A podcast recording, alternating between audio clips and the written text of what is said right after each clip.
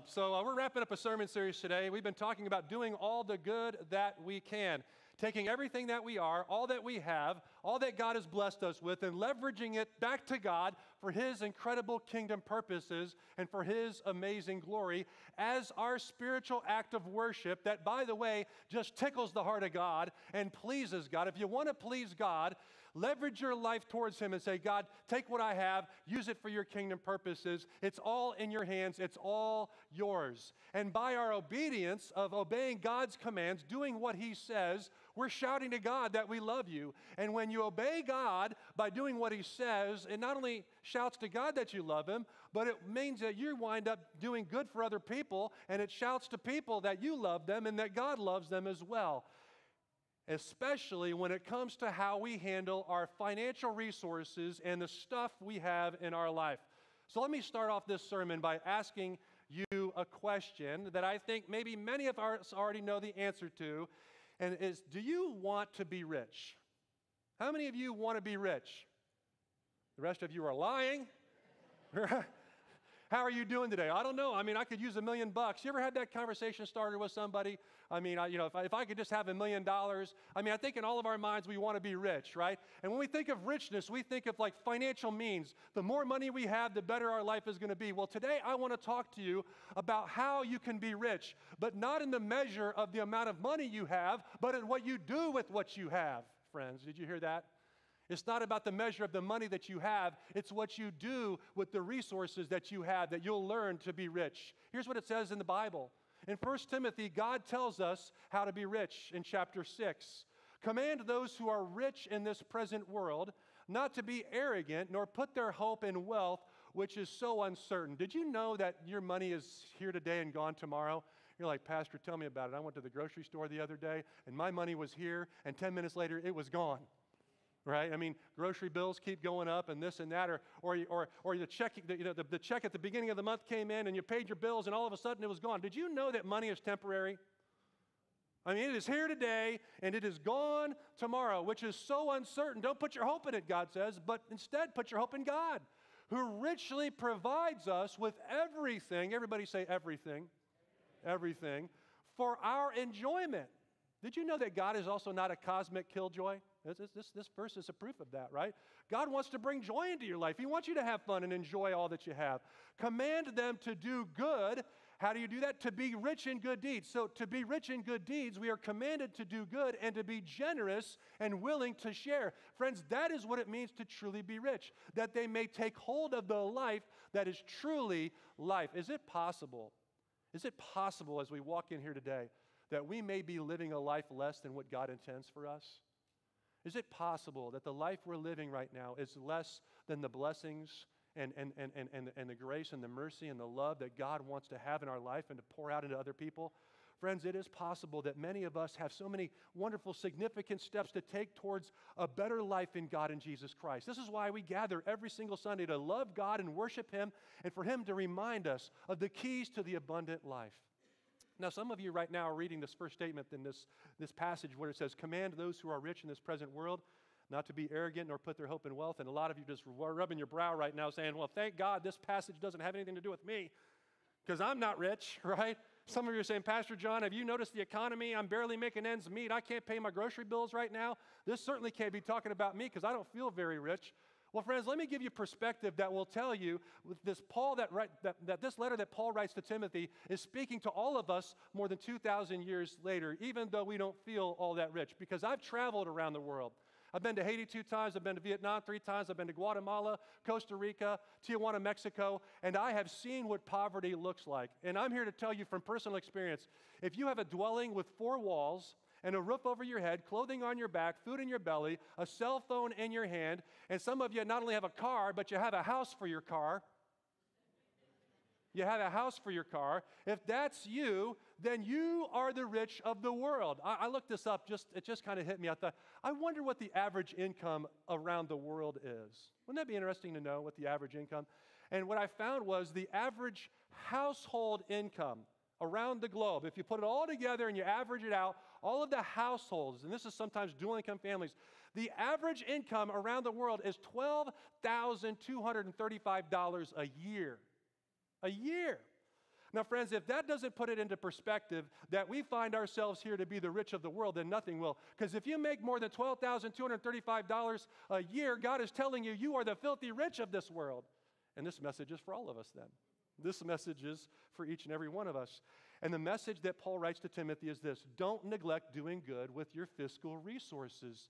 And why does he do that? Interestingly enough, he's not writing to pagans. He's not writing to people that don't know Jesus Christ. They're not, he's not writing to people that don't go to church. He's, he's writing to people who are churched, who, who go to church, who are Christians. And, and, and he's saying, hey, listen, don't put your hope in money. Don't put your hope in wealth. Put your hope in the great provider. It's hard to, it's hard to let it go to God. That's what he's saying. It's so hard to let it go to God. We got to talk about this in God's church because we as Christ followers still struggle to love money to love money. And the more we love money, the less love we have for God. And the more love we have for God, the less we worry about loving our money. In Matthew chapter 6, the Bible says, No one can serve two masters. Either you will hate the one and love the other, or you will be devoted to the one and despise the other. You cannot serve both God and money. So we're talking about being owned. We're talking about who our master is. And God is saying, if, if, if money runs your life and is going to be your master, then, then that isn't going to work because then God can't be your master. Now, for most of us, if we think about it, rather than God owning our money and our possessions, um, our money and our possessions own us. Think about that for a second. Rather than God owning our money and possessions, our money and our possessions own us. You see, fiscally, Money has our utmost loyalty oftentimes when it comes to our life. And, and rather than, than, than um, our, our money, rather than you're serving your money, uh, rather than money serving you, I'm sorry, rather than money serving you and God's purposes, we wind up a slave to our money. And, and, and so we get owned in that moment. This is where many Christians are living these days, many Christ followers. We want to obey his commands, we want to be generous toward God, we want to share what we have with other people. We want to be rich in good deeds. We want to have a life that is truly life. But our love and our hope and our trust is in our money. And, and, and rather than owning our money, uh, our money owns us.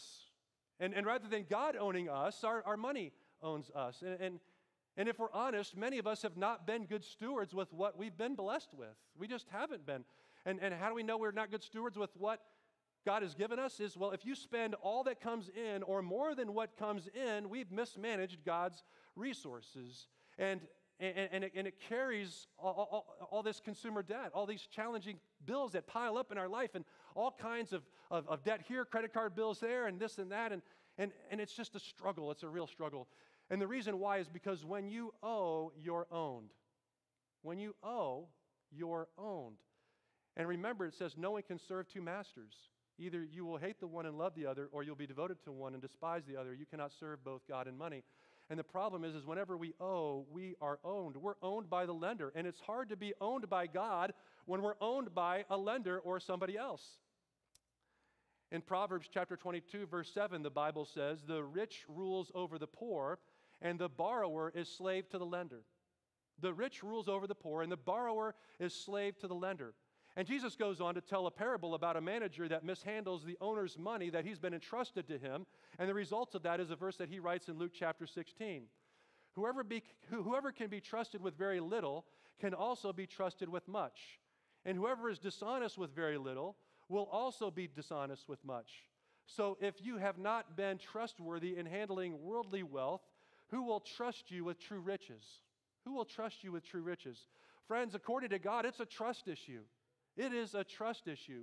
Will we follow God's commands, who richly provides for us with everything that we need, who entrusted us to be good stewards with all that we have, to be rich in good deeds, and to be generous and willing to share? Or will we spend all that comes in and more?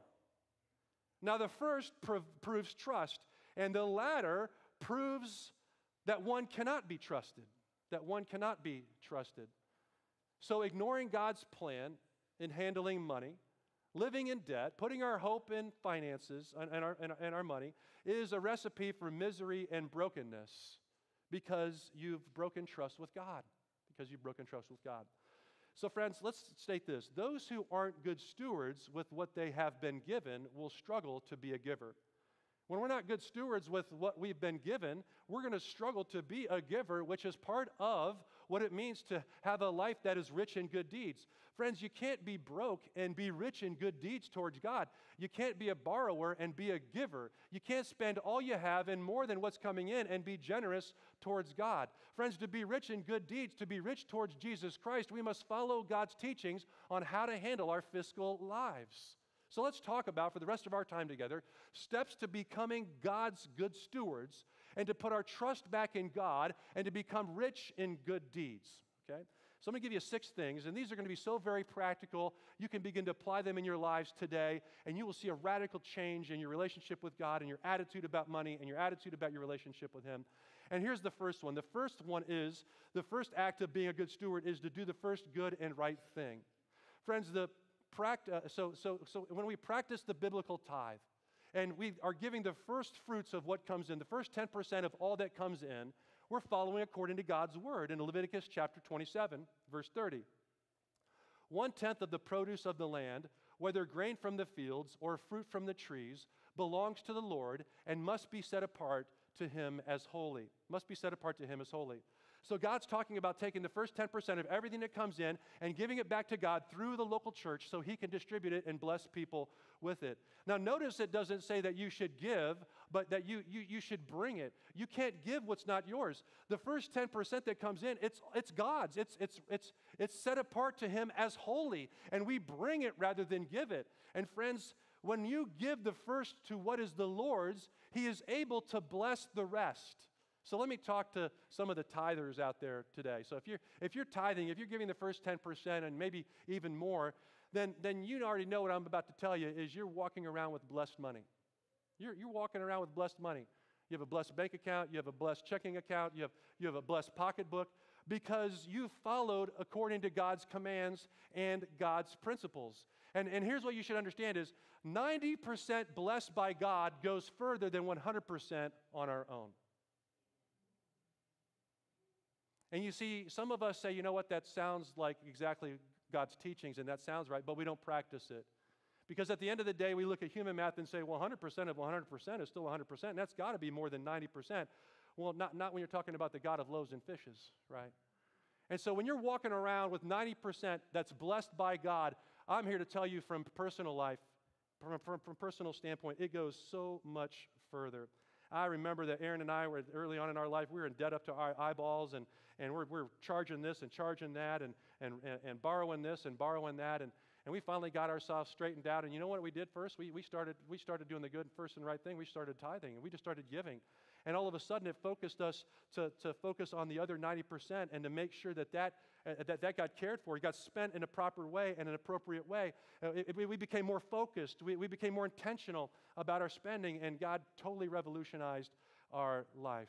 So, like the boy feeding the 15,000, he took what was in his hand and put it in Jesus' hand and trusted that God could do more with it than he could.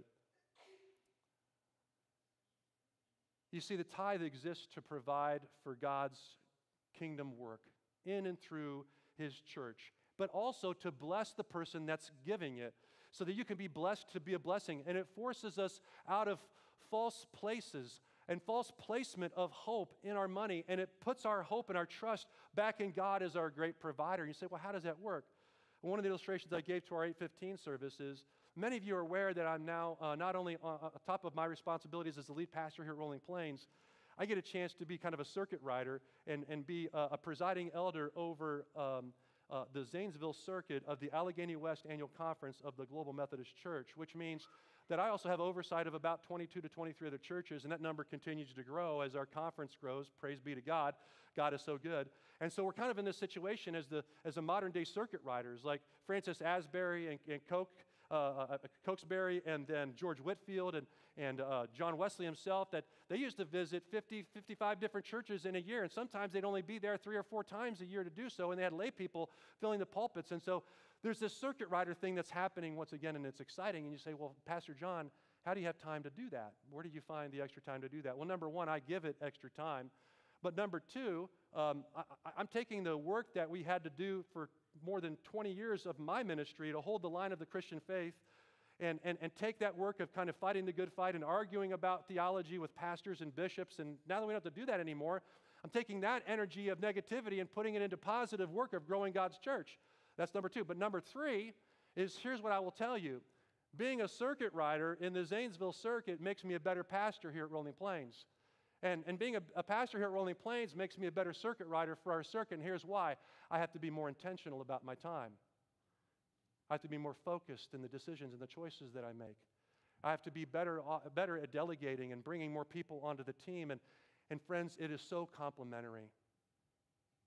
And that's how I would explain to you how you practice the biblical tithe is when you start giving that first 10%, all of a sudden the 10% that you give complements the 90 that's left over.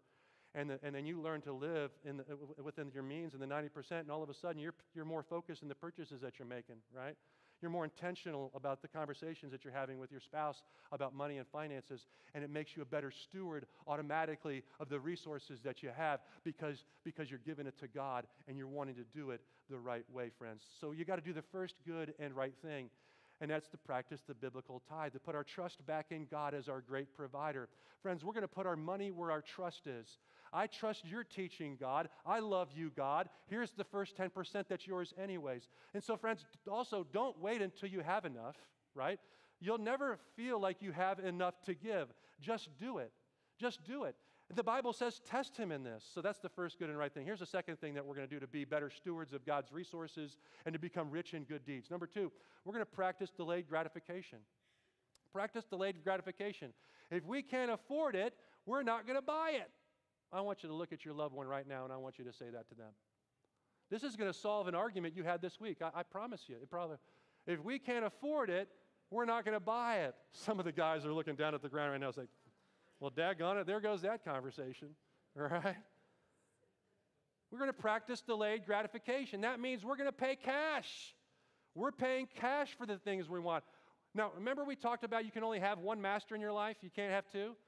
So, do you think we're going to turn to MasterCard to fulfill all of our wants, needs, and desires? No. Are we going to turn to American Distress? Abs- absolutely not. No, we're not turning to these things. Are we going to turn to buy now and pay later? Because let me tell you, if you do that, you'll be paying later. You'll really be paying. Let's go back to 1 Timothy in chapter 6, earlier in that chapter. But godliness with contentment is great gain. For we uh, brought nothing into the world, and we can take nothing out of it. But if we have food and clothing, we will be content with that. Those who want to get rich fall into temptation and a trap and into many foolish and harmful desires that plunge people into ruin and destruction. Into ruin and destruction. Friends, do you notice here it says, For we brought nothing into this world and we can take nothing out of it? Now, as a pastor, I've presided over a lot of different funeral services, celebrations of life, a lot of broken-hearted moments, but then also a lot of celebration of how that person lived their life. And I've ridden in many of hearses, I've ridden behind many hearses. I have yet to see a hearse that has a trailer hitch on the back of it. Have you seen one? You guys pull to the side of the road when you see that trail of lights coming down. Have you ever seen a U-Haul behind a hearse? Absolutely not. It's a ridiculous notion. Then why do we live like that's the case? Like all the stuff that we're focused on in this life that we're purchasing and buying is somehow going with us. God says it's not, and we know it's not, right? And we can take nothing out of it. See, friends, if you're content with what you have, you won't be spending a bunch of time and money focused on things that you don't have and pursuing things that you don't have. A lot of energy trying to acquire stuff that you don't have. It's the desire to acquire that we don't have to longer worry about because we find ourselves living with contentment. We can't afford it anyways most of the time. So, friends, if we're going to practice delayed gratification, that means you got to drive your car a little bit longer. It means if you want a newer car, then you're going to save up for a newer car. Just this past week, I, I told you I've got a pickup truck with 220,000 miles on it. The rockers are rusted and gone, the cab corners are rusted, but it's a great truck and it runs. And it's just so wonderful. It's paid for. And I just spent $400 to put brakes on that truck, right? And I was talking with Tim. Tim was helping me put the brakes on. And, and uh, I said, you know, $400 is a chunk of money. He says, yeah. And I, said, I looked at him I said, but it beats a car payment. You see, some of you are looking at you and say, well, Pastor John, the good news is I got a brand spanking new vehicle. I don't have to worry about putting brakes on my car for $400. I, and you know, my response to that is, you're absolutely right. I just dropped $400 in the last six months on my truck. You spend $550 a month on a car payment. Think about that, friends. Did you, did you know that the, the average American household has a car and a half um, in, uh, in, payments? And the average car payment in America today is over $500 a month? That's a chunk of change, friends. When you could be spending $400 every six months on brakes, or $400 every six months on a uh, uh, alternator, or whatever it might be, friends, you gotta. It's not. A, it's not a I can't. It's a I won't. When we think about this, have we been good stewards of all that we have? There's nothing wrong with owning a newer vehicle, but can we afford it? Can we afford it? You see, while you're trying to, the, the, so, so, so this, this is where we are in this moment, friends, is we can't spend a bunch of money that we don't have. We can't spend energy pursuing these things that we don't have. We need to be content with what we have. So that means, again, driving your car a little bit longer, saving for a newer one, making your own coffee. Making your coffee. Friends, did you, did you know that you don't have to buy a $6 latte cappuccino, frappe, uh, caramel macchiato, thingam, thingamanerkel every day of the week? Yes, yeah, yes, we do, right? So, so they listen. There's something called Mr. Coffee, right? And it can reside in your home, and you can make your own coffee. Remember, it's not a, it's not a I can't. It's an I won't. We're not doing 90 days same as cash. We're cutting up our credit cards. Friends, there's no greater feeling than paying cash for a, a, car, a vehicle. There's no greater feeling than paying cash for an appliance. There's no greater feeling than not funding your vacation on your credit card, but having a budget and paying cash for that. We're going to appreciate our, te- uh, our television sets more. We're going to appreciate our phones more, our clothing more. We don't need an upgrade. We don't need the latest fashion. The good news is if you hold on to your clothing long enough, it'll come back around. It'll, it'll come back around. I mean, I'm good. I got, I got 10, 20, 15 year old clothing in my closet. I'm waiting for that stuff to come back around. Praise be to God. So that's practicing delayed gratification. Number three, build an emergency fund. So when something blows up in your life, and it will, not if, but when, you're not panicking having to borrow more to replace the lawnmower that blows up or the water heater that blows up or the car repair that comes that, that you didn't really necessarily plan for, but you knew was coming anyways. Why are we surprised when financial hiccups come our way? They happen every month, they happen every year. It's happening. We got to plan for that. So we're going to pay cash along the way because we have an emergency fund. We can't go further into debt when we're trying to get out of debt when something blows up in our life. So over the years, Aaron and I have worked really hard at developing an emergency fund. Three months ago, our dryer blew up, right? And uh, it's a chunk of change. And so Aaron just kind of had this moment like, how are we going to afford this? I said, honey, it's okay. And a little while later, I handed her a stack of cash and I said, go get, yourself, go get yourself a new dryer. Friends, I'm here to tell you the single greatest thing that will give you peace about your finances is to have some margin. And some of you have zero margin. And when something blows up, the freaking out begins. Am I talking to some of the right people here today? I mean, we don't want to admit this, right? But every time something goes wrong, something blows up, a repair happens, it's like, oh my gosh, what are we going to do? When we have this emergency fund, when we start this savings, oh, it just settles the, the soul and the spirit. That's okay, honey. We, we, we, God's got this. We've been saving. You know, fr- friends, our family, we work hard. Uh, we, we sacrifice what others are not willing to sacrifice. And, and we built an emergency fund. Yes, we can. You need at least a minimum of $1,000. That used to be the number, but I think that number's growing. Can you even buy a washing machine for under $1,000 anymore? What's going to blow up in your life? I mean, a water heater, car repair, the average car repair bill is, is 500 to $1,000. We need to have an emergency fund, maybe from $1,000 to even closer to $5,000 emergency fund so when stuff happens. And so, friends, just, uh, uh just, just for uh, help's sake, uh, an emergency is not an ATV, a 4K TV, or a trip to the beach. That, those are not emergencies, all right? We're talking about an emergency fund. Number three uh, is build an emergency fund. Number four, reduce your spending. Okay, now Pastor John's getting really personal here. Okay. Got to reduce our spending. Separate wants from needs. We can't always control our income, but we can control our outflow. We can control what we spend. And so we got to separate and sort wants from needs. And we've all heard this as a child growing up, right? All of our parents say, now, is that a want or is that a need? Now, suddenly at 40 years old, we've forgotten all about that, right? We've forgotten all about that. The number one financial killer for most families is eating out. Let's just get practical here, right? Because eating out is so easy, it's so much fun, and it is so expensive. It is draining your finances. As a matter of fact, if you cook at home and you stay at home, you might even sit around the dinner table and eat together and see your family for the first time all week. I mean, it's an incredible experience. You ought to try it sometime. Evaluate all the monthly payment plans that you're on. Do you know how many of us have subscriptions to things? Do you even know how many subscriptions do you have? I mean, there's a subscription. Everything is a monthly subscription now, right? monthly to watch football, monthly to watch the Buckeyes, right? You had to pay six bucks a couple weeks ago to watch the Buckeyes on, what was it, uh, Peacock or something? Did, did you, almost everybody's going to a monthly subscription, right? So, how many subscriptions do you have? And at the end of the day, do you need that iTunes account? Do you need this and that? Put a budget together, limit free spending. Don't send your husband to the grocery store, give him a list, right? I mean, when, when I go to the grocery store, Aaron sends Isabel with me because I can deviate from that list. I mean, I'd be really good. I'm like, okay, we need lunch meat, we need pickles, little Debbie's, hostess, ooh, the cereal aisle. My, my, my eyes boggle, right? And all of a sudden, I got a cart full of stuff, and Aaron said, I sent you to the grocery store for four things, right? And then all of a sudden, we come out and say, How in the world can our grocery bills be so much? Because we didn't stick to the plan. We didn't have a plan. We just kind of went in and shopped freely. Start with a grocery list and stick to it. Friends, these are all practical ways that we can be better stewards of what God has blessed us with so that we can be rich in good deeds on all occasions. So we got to learn to reduce our spending and, and focus on needs versus wants. Philippians chapter 4, verse 19, the Bible says, And my God will meet all your needs doesn't say, and my God will meet all your wants according to the riches of his glory in Christ Jesus. No, he will meet all of your needs. And so if we honor God and obey his teachings and work hard and are good stewards with what we have, he will care for our needs. As you work hard, as you make a sacrifice to get out of debt, you'll begin to see Him provide for even your enjoyment as well. He's not a cosmic killjoy. He wants us to enjoy the things that we have. But to be rich in good deeds, we may need to go to the state park rather than to the theme park. Did, did, did, you know that, did you know that almost every state park there's no fee to get in? Did, did you know?